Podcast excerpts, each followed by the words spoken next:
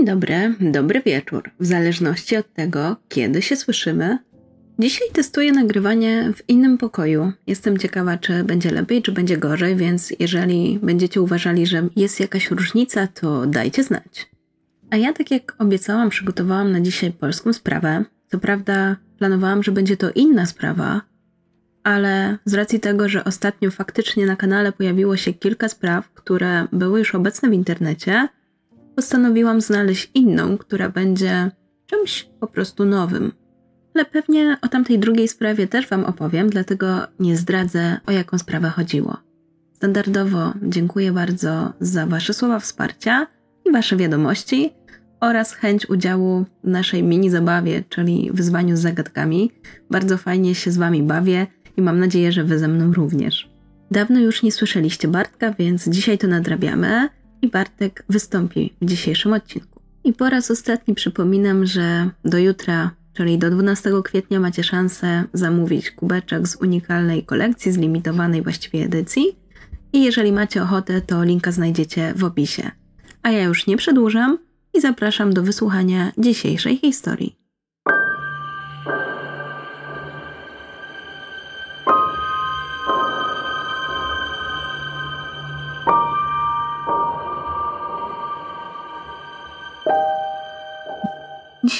Przenosimy się do Tarnowa, miasta położonego w województwie małopolskim, aktualnie zamieszkującego przez ponad 100 tysięcy mieszkańców. Historia, którą chcę Wam opowiedzieć, rozpoczyna się, gdy w 1998 roku 40-letnia Elżbieta B.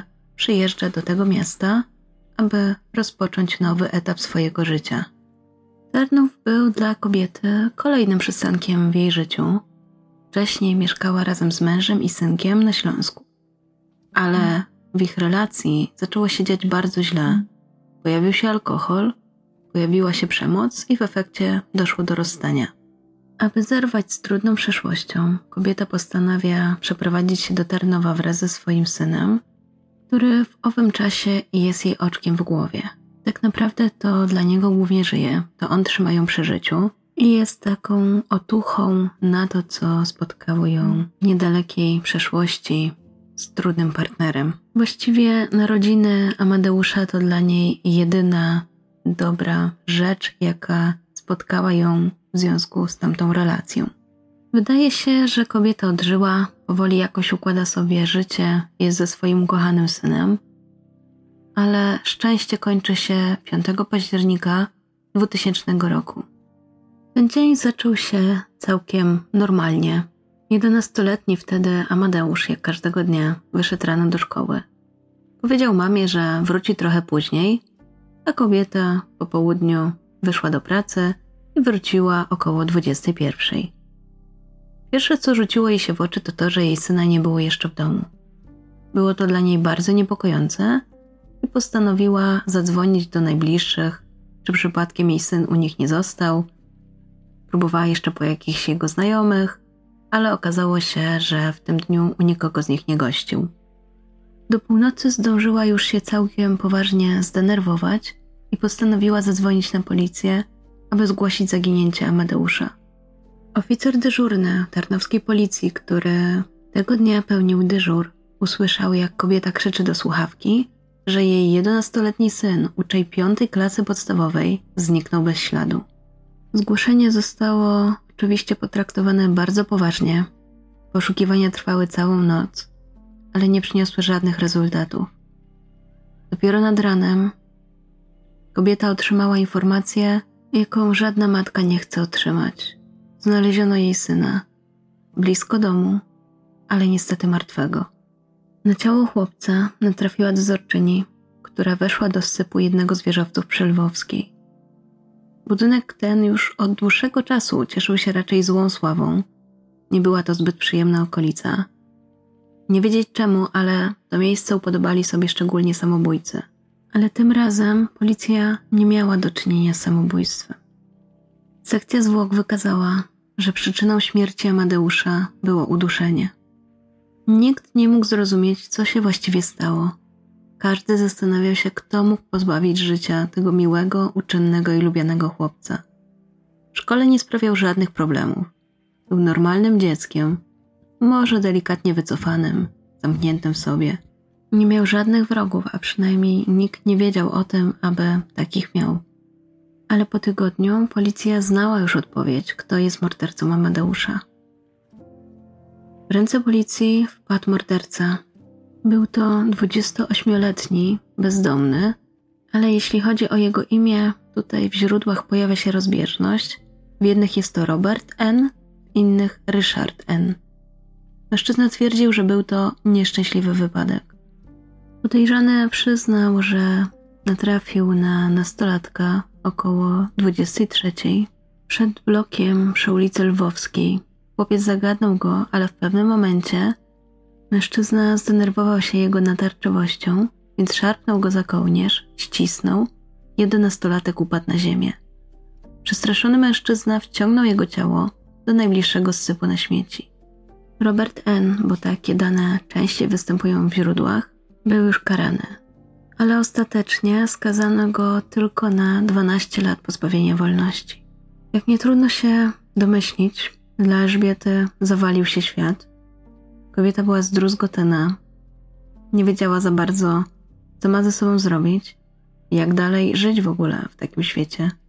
I żeby jakoś sobie z tym wszystkim poradzić, szukała pocieszenia w ramionach kolegi z pracy. Ten jednak nie za bardzo odwzajemniał jej uczucia. Był też w tym czasie w związku ze swoją 21-letnią narzeczoną i nie w głowie były mu romanse z koleżanką z pracy. Dla Elżbiety było to za wiele. Nie dość, że nie potrafiła sobie poradzić ze śmiercią syna, to jeszcze została odrzucona przez mężczyznę, na którym jej zależało. I po miesiącu dzieje się coś, co prawdopodobnie wynika z tych trudnych przeżyć, jakie ostatnio się nawarstwiły, bo Elżbieta decyduje się, aby tarknąć na życie drugiego człowieka. Postanawia spotkać się z narzeczoną swojego kolegi z pracy i dochodzi między nimi do bójki. Nie wiadomo, co Elżbieta chciała tym osiągnąć, jaki był jej plan. Czy w ogóle miała jakiś plan, czy było to impulsywne, ale doprowadziło to do tego, że śmiertelnie pobiła Katarzynę O. Do tego podpaliła jej ciało i zostawiła w windzie wieżowca Przelwowskiej. Tego feralnego dnia kobieta wyszła z pracy około godziny 18, kiedy dawno już powinna wrócić do domu, a nadal jej nie było. Jej rodzina zaczęła się bardzo denerwować. Dzwonili do znajomych, pytali, czy nie wiedzą, gdzie jest ich córka, czy ktoś wie, co się stało z Kasią, ale nikt nie miał żadnych informacji. Następnego dnia zgłosili jej zaginięcie, ale w międzyczasie szukali jej też na własną rękę. Po kilku dniach dostali wezwanie na komisariat. Dowiedzieli się tam tego, czego dowiedzieć się nie chcieli. Nigdy w swoim życiu. Otóż znaleziono ciało młodej kobiety i prawdopodobnie ich córki Kasi. Tego wieczoru, gdy kobieta straciła życie, sąsiedzi Elżbiety M. słyszeli jakieś krzyki dochodzące z jej mieszkania i wołanie o ratunek, ale nikt nie zareagował. Dopiero dym na klatce wywołał jakieś poruszenie. Gdy okazało się, że płonie winda, bo ktoś wepchnął do niej ciało zamordowanej kobiety, dopiero zgłoszono to na policję. To śledztwo idzie bardzo szybko i śledczy od razu dochodzą do wniosku, że zabójcą jest Elżbieta M. Dochodzi do aresztowania i ostatecznie Elżbieta M. zostaje skazana na 11 lat pozbawienia wolności. Od 2004 roku non-stop składa wnioski o przerwę w odbywaniu kary ze względu na stan zdrowia. Wspiera ją w tym adwokat, który nie ustaje w swoich działaniach kieruje zażalenie do sądu wyższej instancji, który w swoich zaleceniach sierpnia tego samego roku stwierdza konieczność powołania komisji lekarskiej i zleca, aby jeszcze raz szczegółowo przebadać skazaną. Ostatecznie w październiku lekarze orzekają, że Elżbieta M. jest chora. Ale co dolega skazanej? Przyczyna stanu zdrowia nie zostaje sprecyzowana, ale rzutuje na decyzję sądu.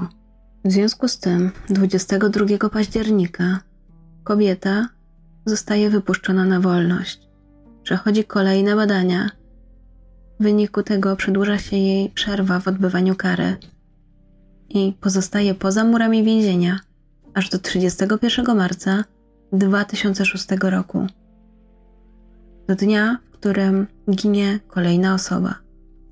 Gdy w 2006 roku 37 Elżbieta wychodzi na wolność, postanawia zgłosić się do swojej towarzyszki z sąsiedniej pryczy, Krystyny R. Kobiety dosyć szybko łapią ponowny kontakt i decydują się na wspólne zamieszkanie w wynajmowanym pokoju przez Krystynę. W międzyczasie kobiecie zostaje przekazany lokal socjalny i razem postanawiają tam zamieszkać. Jednak gdy Krystyna się wyprowadza, nie może znaleźć swojego klucza i nie oddaje go właścicielowi.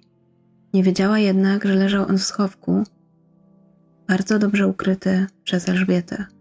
Krystyna ogólnie jest zapatrzona w swoją nową partnerkę, chyba tak można to nazwać. W każdym razie wierzy jej we wszystko i pozwala się jej wykorzystywać. Nie dość, że od rana do wieczora pracuje za obie, to jeszcze daje się nabrać na rzekome choroby Elżbiety, między innymi białaczkę. 31 marca 2006 roku Krystyna wstaje jak zwykle wcześnie rano, spieszy się do pracy. Wiadomo było, że tego dnia wróci jak zwykle późnym wieczorem, bo dodatkowo po pracy opiekowała się jeszcze pewną staruszką. Elżbieta wspomina jej, że po śniadaniu planuje umyć grób Amadeusza. Krystyna jest trochę tym zaskoczona, bo nieczęsto zdarza się, aby kobieta chodziła na cmentarz. Najczęściej było to może raz do roku, ale nic nie mówi, nie komentuje tego, tylko przyjmuje do wiadomości. Niczego nieświadoma wybiera się do pracy i zostawia Elżbietę samą w domu. W tym czasie kobieta postanawia wybrać się na spacer. Nie wiadomo dlaczego, ale decyduje się wybrać pod jedną ze szkół w Tarnowie i obserwować dzieci. Coś zwraca jej uwagę w ośmioletniej Magdzie O. Akurat w piątek był to jedyny dzień w tygodniu, kiedy dziewczynka wracała sama po lekcjach do domu. Elżbieta postanowiła zaczepić Madzie, a następnie zwabić do wynajmowanego mieszkania. Tam, nie wiedzieć czemu, dusi dziewczynkę gołymi rękami i pętą z bandaży, a potem martwe jej ciało rzuca na wózek i postanawia przejść się z nią przez miasto, by ostatecznie zakopać je w krzakach. Na szczęście jej plany zostają pokrzyżowane. W tym czasie grupka nastolatków nie spieszy się do swoich domów. Na osiedlowej uliczce pojawia się kobieta z plecakiem, która ciągnie ze sobą spacerowy wózek i bardzo zwraca ich uwagę. Głównie z tego powodu, że w świetle latarni widać, że z wózka zwisają nóżki w różowych botkach. Są podejrzanie bezwładne i szurają po asfalcie. Chłopcy od razu reagują i postanawiają zawołać kobietę, że zaraz jej wypadnie dziecko. Myślą, że dziewczynka usnęła i stąd ta bezwładność. Na co kobieta zamiast im podziękować i przystanąć, przyspiesza kroku. Chłopcy jednak nie odpuszczają i postanawiają dogonić Elżbietę. Dziwią się, że twarz dziecka jest przykryta. Na co kobieta odpowiada im, że ma anginę i że właśnie idzie z dzieckiem do lekarza. Ale chłopców dalej to nie przekonują i krzyczą do kobiety, że przecież przechodnia jest po przeciwnej stronie. Elżbieta zaczyna się delikatnie denerwować, ale próbując zachować zimną krew, mówi do nich, że mają rację i żeby w takim razie popilnowali jej wózka, a ona zadzwoni w tym czasie po pogotowie. Zanim chłopcy zdążą zareagować, kobieta zaczyna biec za bloki, gdzie nie ma żadnej budki telefonicznej. Jest tylko pole. Adam, jeden z nastolatków, podnosi narzuty. Zauważa siną twarz dziewczynki z martwymi, otwartymi oczami. Choć chłopcy są w ogromnym szoku, to zachowują jednak trzeźwość umysłu i postanawiają dogonić uciekającą im kobietę. Dosyć szybko im się to udaje, a następnie pilnują ją, aż przyjedzie policja. Elżbieta w tym czasie nie próżnuje, wymyśla na poczekaniu wersję, którą przedstawi policjantom i mówi im, że znalazła nieznane jej dziecko koło przedszkola i zorientowała się, że chyba jest bardzo chore. Chciała dowieść je na pogotowie, pomóc mu, ale nie zdążyła, bo chłopcy ją zaczepili. W tym czasie na komisariat zgłasza się zaniepokojona matka. Jej córeczka nie wróciła do domu o umówionej godzinie i nikt nie wie, co się z nią stało po szkole. Policja bardzo szybko rozpoczyna poszukiwania, a wieści, jakie przynosi kobiecie, są bardzo przykre. Nad tą sprawą pracuje m.in. Marcin Skóra, który słyszy przez radioodbiornik, że znaleziono wózek z dzieckiem, martwym dzieckiem. Patrzy na siedzącą obok niego matkę. Kobieta zdaje się być pogrążona w myślach. Nie wie jeszcze tego, co wie on, i nie wie jeszcze, jaki ma to przekazać. Tymczasem policjanci, którzy zatrzymują Elżbietę M., pytają ją, co trzyma w dłoni. Dla nich przedstawiona przez nią wersja ze znalezieniem dziecka jest bardzo nierealna. Jeden z policjantów prosi ją, aby otworzyła dłoń. Kobieta nie chce tego zrobić, a gdy funkcjonariusz zaczyna się z nią siłować, gryzie go w rękę. Okazuje się, że ukrywała klucz. Natomiast w plecaku znaleziono porwany bandaż. Jak się później okazuje, klucz pasuje do mieszkania, które wcześniej wynajmowała Krystyna R. Od wyprowadzki obu kobiet lokal stał pusty. Na korytarzu znaleziono porzucony różowy plecak Madzi, a ukradziony wózek dziecięcy należy do jednych sąsiadów. Elżbieta zostaje zatrzymana, a w trakcie przesłuchania nie przyznaje się do zabójstwa dziecka. Tym razem mówi, że niczego nie pamięta. Podczas kolejnych przesłuchań przyznaje, że faktycznie zaprowadziła dziewczynkę do mieszkania, które kiedyś wynajmowała i tam jedynie przytuliła ją do siebie. Ale później nie pamięta, co się stało. Dopiero gdy orientuje się, że przytula nieżywą dziewczynkę, odzyskuje świadomość. Tych przesłuchań jest jeszcze wiele. Kobieta na zmianę milczy i coś sobie przypomina. Podczas jednego z przesłuchań przypomina sobie, że na pewno wyszła rano z domu, aby pojechać na cmentarz. W torbach zabrała wodę w butelce, gąbkę i proszek, aby umyć grób swojego syna. Na cmentarzu jednak mdleje, bo cierpi na niedokrwistość. Nie wie, jak długo była nieprzytomna. Gdy opuszcza cmentarz przez cmentarną bramę, na dworze palą się już lampy.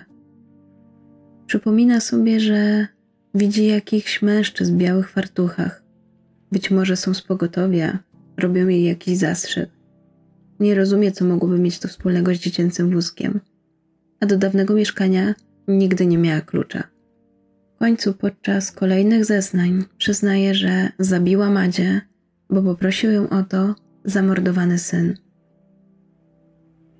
W międzyczasie policja przeszukuje mieszkanie, w którym kiedyś Elżbieta mieszkała i znajdują tam jej świeże ślady butów, a także ślady butów ofiary.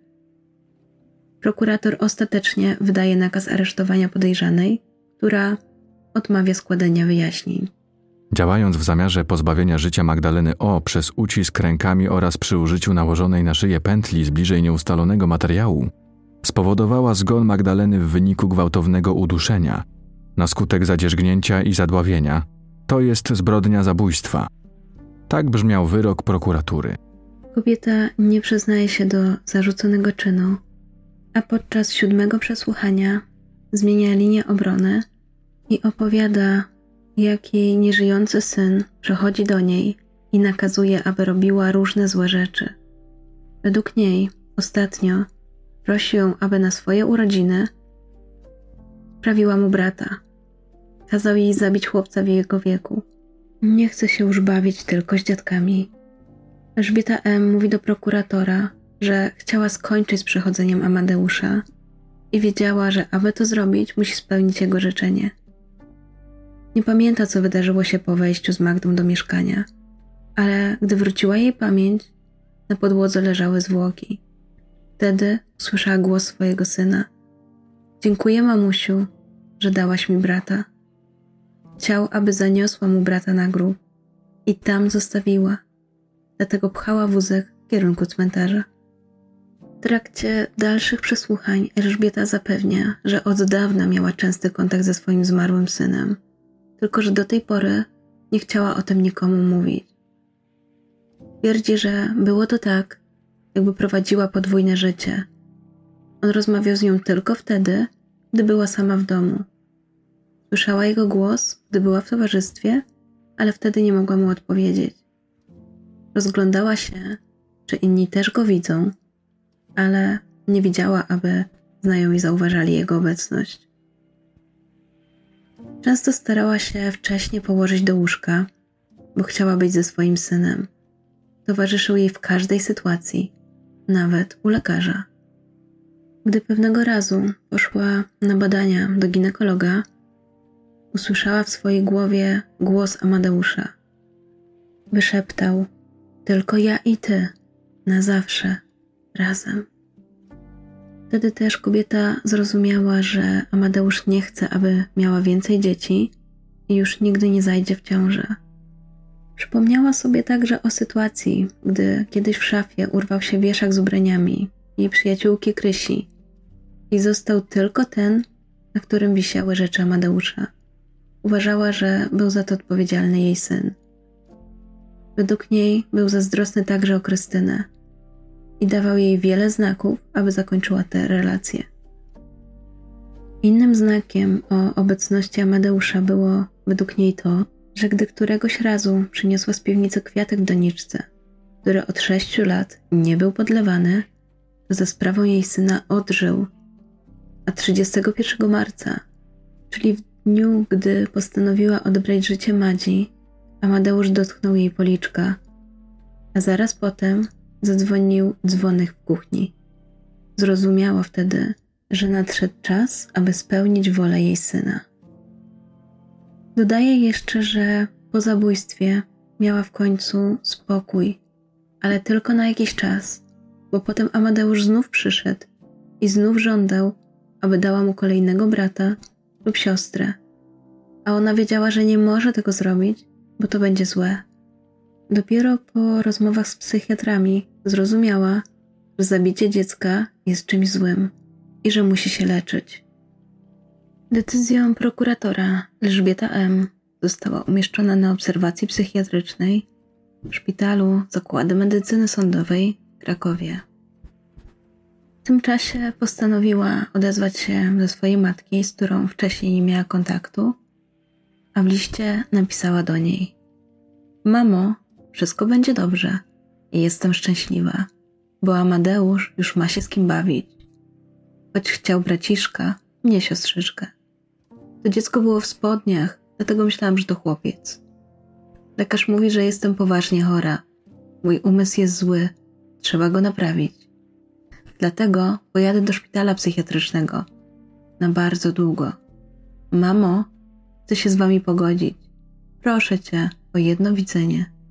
Ale matka Elżbiety nie jest zainteresowana kontaktem z nią. Zawiadamia prokuratora o swojej decyzji i mówi, że córka zerwała kontakt z rodziną już kilka lat temu, wyparła się rodziny, a w efekcie i ona się jej wyrzekła. Bardzo zatem proszę, aby nie kierować do nich już żadnej korespondencji. Elżbieta podczas obserwacji psychiatrycznej jest bardzo bacznie obserwowana. Lekarze spisują swoje spostrzeżenia, a stan zdrowia kobiety jest konsultowany również przez internistów. Białaczka zostaje u niej wykluczona, kobieta ją wymyśliła, ale faktycznie ma początki anemii. Elżbieta odmawia jednak transfuzji i tłumaczy, że nic to nie da, bo to Amadeusz wyciąga z niej krew. Pomimo sprzeciwu w tej kwestii, dosyć chętnie współpracuje psychiatrami. Robi wszystko, aby ich przekonać, że to Amadeusz mówił jej, co ma robić, że to on dyktuje jej, jak ma żyć, a ona jest od niego zależna. Jednak po tym, co się stało, widzi, że w końcu jej syn jest szczęśliwy. Ale zaborczość mu nie minęła. Gdy pewnego dnia w szpitalu odwiedza ją jej dawna przyjaciółka Krystyna, mówi, że znów jej powiedział, że tylko ty i ja. I on nie odstępuje jej na krok. Elżbieta czuje jego zapach, a gdy wyciera podłogę w łazience, widzi ślady jego stóp. Ostatnio słyszy też głosy churalne. Według niej pobrzmiewa tam głos Amadeusza, ale ona go nie rozumie. Wciąż obawia się, że chodzi mu o kolejnego braciszka. Kobieta wydaje się być pewna tego, co jej dolega. Sugeruje, że powinien się nią zająć jakiś porządny lekarz, bo sama stwierdziła, że cierpi na psychozę urojeniową i według niej jest ona widoczna na jej twarzy, a dobry specjalista od razu to zauważy. Biera się także, że powinna odbywać karę w wolnościowym szpitalu psychiatrycznym i najlepiej zlokalizowanym blisko jej miejsca zamieszkania. Czasie, gdy Elżbieta jest poddawana obserwacjom w szpitalu psychiatrycznym, prokurator oczekuje na diagnozę i analizuje zebrany w śledztwie materiał. Zwraca uwagę na daty, zwłaszcza kiedy w wyjaśnieniach Elżbiety M. pojawia się motyw nawiedzającego ją zmarłego syna. Jej przyjaciółka Krystyna R. zeznaje, że gdy mieszkały razem, nigdy nie słyszała o jakimś jej szczególnym kontakcie z nieżyjącym synem. Nie dostrzegła także u swojej współlokatorki żadnych objawów choroby umysłowej. Według niej kobieta twardo chodziła po ziemi, potrafiła zadbać o swoje sprawy, a nawet przechytrzyć innych. Dla przykładu, Krystyna przytacza firmę, którą założyła Elżbieta, tylko po to, aby mieć ubezpieczenie. I faktycznie, analizując materiał dowodowy, łatwo zauważyć, że nawet tuż po zabójstwie małej Madzi kobieta zachowała logikę myślenia. Pozbyła się plecaka dziecka. Mieszkanie opuściła ze zwłokami dopiero wtedy, gdy na dworze było już ciemno. Wtedy też ukradła wózek. Z kolei miała bardzo dobrą wymówkę, którą przedstawiła chłopcom, którzy ją zaczepili, i ani słowem nie wspomniała o rzekomym żądaniu Amadeusza aż do przesłuchań. A i tę wersję przedstawiła dopiero przy siódmym przesłuchaniu, kiedy widziała, że jej początkowe kłamstwa o chorym dziecku brzmiały niezbyt przekonująco. Prokurator wciąż się zastanawiał, czy właśnie tak zachowuje się osoba chora psychicznie, a może mają do czynienia ze zwykłą mistyfikacją? Po namysłach uznaje, że raczej kobieta udaje i liczy, że biegli psychiatrzy z Krakowa potwierdzą jego przekonanie. Jednak się myli. Opinia psychiatrów jest jednoznaczna i tutaj pozwolę sobie odczytać dokładnie tak, jak zostało to podane. Zniesioną zdolność rozumienia znaczenia popełnionego czynu i pokierowania swym postępowaniem z powodu choroby psychicznej o obrazie zaburzeń urojeniowych. Z opinii tej wynika, że biegli uważają, iż oskarżona nie jest zdolna do udziału w procesie sądowym a zatem wymaga umieszczenia w szpitalu psychiatrycznym. Prokurator jednak dalej nie zgadza się z tą opinią. W tej sytuacji postanawia zwrócić się o kolejną opinię do innych psychiatrów. Tym razem ze specjalistycznego szpitala w Starogardzie Gdańskim. Pięć miesięcy po tragicznej śmierci Madzi, Elżbieta M. zostaje tam zawieziona na półroczną obserwację. I tym razem dochodzą do zupełnie innych wniosków. Otóż nie potwierdzają rozpoznania swoich kolegów po fachu. Wśród wyznaczonych psychiatrów jest między innymi specjalista z prawie 30-letnim stażem i w swojej opinii wskazuje, że nigdy w swojej praktyce lekarskiej nie spotkał się z taką sytuacją, aby osoba cierpiąca na przewlekłą psychozę z halucynacjami, pod wpływem których według niej dopuściła się zabójstwa, już po kilku godzinach od morderstwa odzyskała zdolność do oceny rzeczywistości. A przecież Elżbieta tuż po zabójstwie dosyć logicznie zaczęła myśleć, układać plan, jak pozbyć się ciała, jakie wywieźć z mieszkania, i po drodze została złapana i znów wymyślała logiczne powody, które przedstawiała innym. W międzyczasie ciągle zmieniała swoje zeznania, szukała jakby jakiejś najbardziej wiarygodnej wersji, a po kilku tygodniach znów zapadła, według siebie, na psychozę. Natomiast wybiórcza niepamięć krytycznych zdarzeń wskazuje według eksperta na symulację. Ten sam ekspert dodaje, że osoby, które są naprawdę chore psychicznie, wypierają ze swojej świadomości takie objawy, jak na przykład urojenia. Nie są gotowi przyznać, że mają urojenia. Nie chcą, aby lekarze robili z nich wariata. Więc im bardziej nasilona choroba, tym mniejszy jest krytycyzm pacjenta. On nie widzi tej choroby, nie dostrzega jej. I tym większy ma opór przed leczeniem. A u Elżbiety sytuacja była zupełnie odwrotna.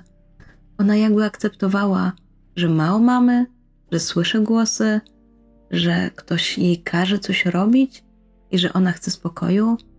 Do tego w listach do prokuratora domagała się nawet leczenia w wolnościowym szpitalu psychiatrycznym. A zatem oznaczać to mogło tylko jedno. Tak naprawdę oskarżona chciała uciec przed długoletnim więzieniem. Jednocześnie lekarz sugeruje, że możliwe jest to, że po śmierci swojego ukochanego syna kobieta zaznała jakichś krótkotrwałych zaburzeń halucynacyjnych. Jednak wkrótce potem, gdy znalazła się w izolacji, to faktycznie mogło nasilić jakieś jej emocje, ale nie były to prawdziwe urojenia. Dla prokuratora ta nowa opinia jest oczywiście bardzo pozytywna, w tym sensie, że daje mu zielone światło, aby mógł oskarżać Elżbietę i aby mogła wziąć udział w procesie sądowym. Brakuje mu tylko jednego. Ciągle zastanawia się, dlaczego udusiła dziecko. Ale choć szuka motywu bardzo mocno, nie udaje mu się znaleźć odpowiedzi na to pytanie, poza jedynie tym, że impulsem było dominujące poczucie krzywdy i być może chęć odwetu z powodu utraty własnego dziecka. Pozostają tylko domysły, i tak można założyć, że w mieszkaniu, do którego Elżbieta zwabiła dziewczynkę, doszło do sytuacji, która wyzwoliła w niej jakieś destrukcyjne emocje, a ona w takich sytuacjach reagowała bardzo impulsywnie, co można zobaczyć w przypadku Katarzyny O, którą zabiła podczas kłótni. Czy nawet w sytuacji, gdy policjant prosił ją, aby pokazała mu, co ma w ręce, a ona go ugryzła. Ciekawe jest natomiast to, że psychiatrzy ze Starogardu są przekonani, iż według nich obserwowana pacjentka tak naprawdę nie przeżywała tak głęboko, jak o tym zapewniała, tragicznej śmierci swojego syna. W końcu, zaraz po tym wydarzeniu, po tym jak jej syn naprawdę w sposób okropny stracił swoje życie, zaczęła prowadzić dosyć ożywione życie towarzyskie. Zainteresowała się zajętym mężczyzną, chciała wdać się z nim w romans. Dbała o swój wygląd. Nie odwiedzała grobu syna, w końcu nawet Krystyna się dziwiła, że nagle postanowiła iść odwiedzić jego grób. Ostatecznie biegli oceniają, że jest to osobowość histrioniczna, a do tego o skłonnościach do teatralnych zachowań. Ale choć wydaje się, że w związku z tą drugą opinią sprawa robi się prosta, to jednak tak nie jest. Teraz potrzebna jest trzecia opinia, aby mieć pewność. Na trzecią ocenę zostają wybrani psychiatrzy z podwarszawskich tworków. I tak w 2008 roku Elżbieta M. zostaje wysłana na kolejną obserwację, która tym razem ma potrwać 3 miesiące. I tak do południa, gdy na oskarżoną patrzą pielęgniarki, ona pamięta, że należy zachować nieruchomą twarz. Bardzo też pilnuje swojej mimiki. Ale gdy wybija godzina 15, a personelu medycznego jest znacznie mniej, Elżbieta ożywa. Nagle rozmawia z innymi, jest wesoła, głośna, zwłaszcza gdy rozmawia z mężczyznami. Do kolejnej zmiany dochodzi w nocy. Wtedy z kolei demonstruje swoje dziwaczne zachowania. Na przykład rzuca z łóżka materac na podłogę i krzyczy, że Amadeusz chce z nią spać i tak mu jest wygodniej. Pewnego dnia decyduje się na bardzo ostentacyjny ruch. W obecności lekarza rzuca się na inną pacjentkę i zaczyna ją dusić. Po wszystkim tłumaczy, że miała halucynacje, że domaga się silniejszych leków psychotropowych i że nikt nie traktuje jej poważnie, a to jej własny syn każe jej tak robić. Lekarze jednak nie do końca wierzą w jej słowa i postanawiają zweryfikować je w inny sposób. Gdy pewnego dnia zamiast neuroleków podają jej placebo, a kobieta twierdzi, że głosy za światów są jakby cichsze, mają swoją odpowiedź. Lekarze stwierdzają, że to nie są prawdziwe objawy choroby psychicznej. Opinia trafia do prokuratora. Ma on już w efekcie trzy opinie i skłania się ku tym ze Starogardu i Stworek. Nie uwzględnia krytycznych uwag specjalistów z Krakowa i ostatecznie uznaje Elżbietę M. za poczytalną, a następnie kieruje akt oskarżenia do sądu. Podczas pierwszej rozprawy Elżbieta oświadcza, że nie rozumie aktu oskarżenia. Na kolejnej, że nie została z nim zapoznana, bo wydruk podarła kobieta, z którą siedziała w celi. Do tego odmawia składania wyjaśnień. Choć sąd ma trzy różne opinie z różnych instytutów, ostatecznie postanawia ponowić badania psychiatryczne, ale wybiera innych biegłych, choć również ze Starogardu. Po tygodniu obserwacji kobiety pisze list do lekarzy. Brzmi on tak. Moi drodzy, jak wiecie, prowadzono mnie w błąd przyjazdem tutaj. Miała być bajeczna terapia i szybkie naprawienie zdrowia. Okazało się, że jestem na kolejnej obserwacji. Po ostatniej rozmowie z psychiatrą postanowiłam podjąć jeszcze jedną próbę nakreślenia przed wami mojego życia. Ale nasze spotkania są za krótkie. Dobrym rozwiązaniem byłoby posiadanie dyktafonu, który rejestrowałby absolutnie wszystko, łącznie z intonacją głosu. Pokazuje to, że doskonale zdaje sobie sprawę z tego, że jest pod obserwacją, że jest oceniana i że każde spotkanie jest pewnego rodzaju testem. Problem polega na tym, że kobieta nie jest upośledzona umysłowo, nie jest też chora psychicznie, ale cały czas próbuje wmówić lekarzom, co jej jest i naciska na nich, aby rozumieli jej chorobę i pomagali jej ją pokonać. Tymi słowami zwraca się do lekarza. Czy pan doktor widzi, jak zamykam się w łazience w obawie przed goniącymi mi pociągami? Czy pan doktor widzi, jak godzinami leżę wtulona w koc, bojąc się wyjść z niego, w obawie, że stanie mi się coś złego? Że nie mogę zasnąć, bo słyszę głosy? Dodaje także, że syna rodziła 16 godzin, że nie chciał wyjść na świat, bo wiedział, co go czeka. A gdy zginął, nikt jej nie pomógł. Chciała nawet popełnić samobójstwo, próbowała podciąć sobie żyły, ale przyszedł do niej wtedy Amadeusz. Powiedział, że jeszcze nie nadeszła jej pora.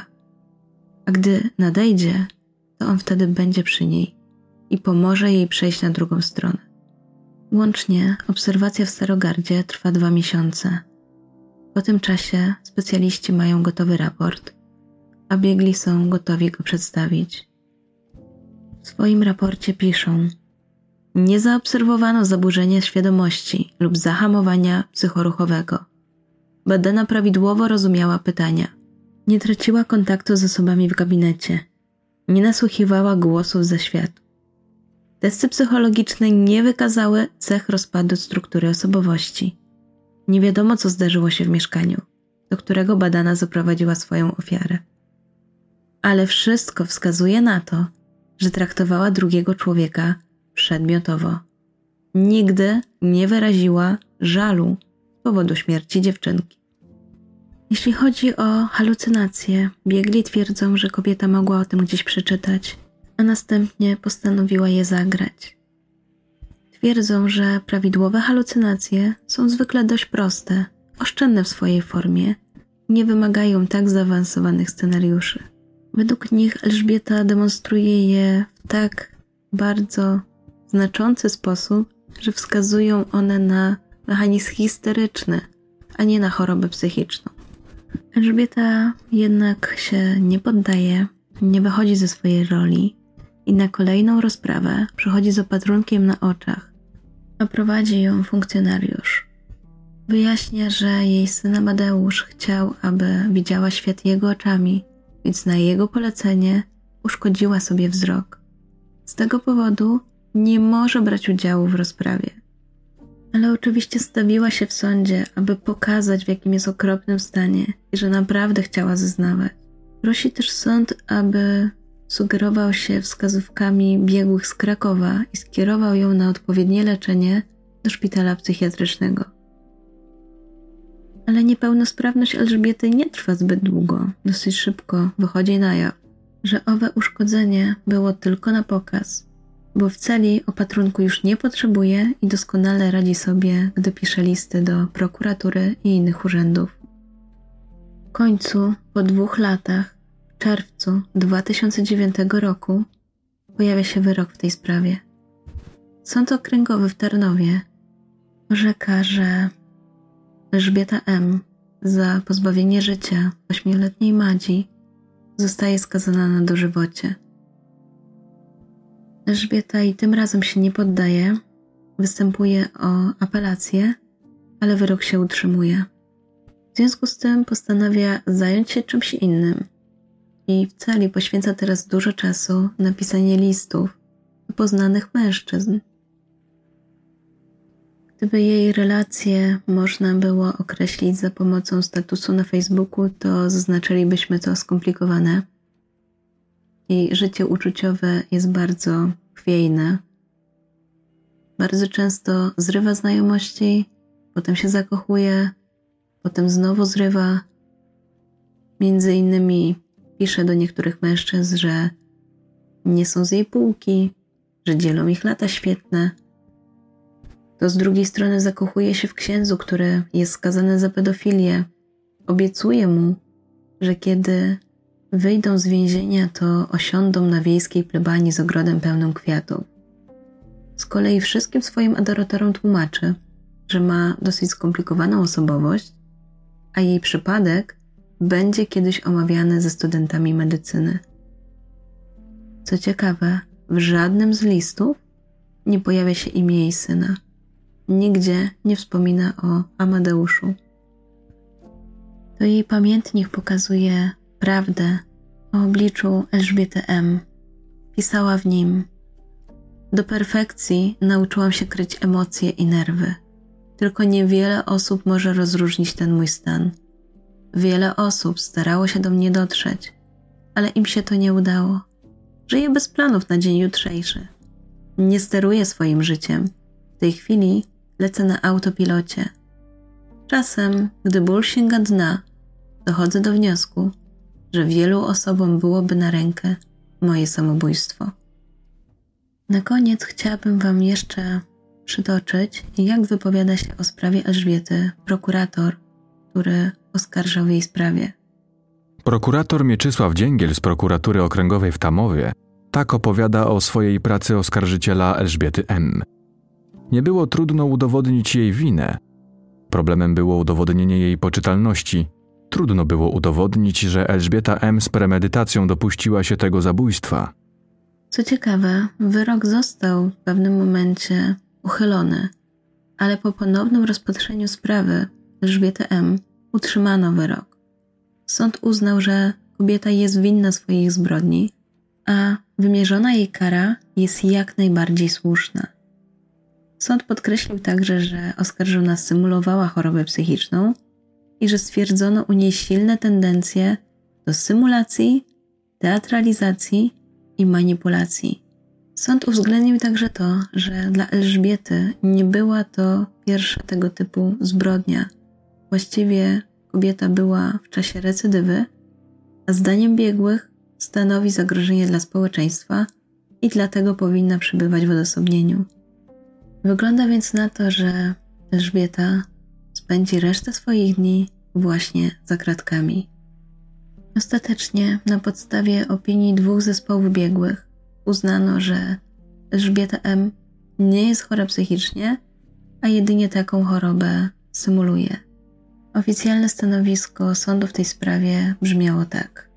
Prezentowany przez oskarżoną obraz kliniczny nie odpowiadał postaci żadnej ze znanych chorób psychicznych, zauważył sąd.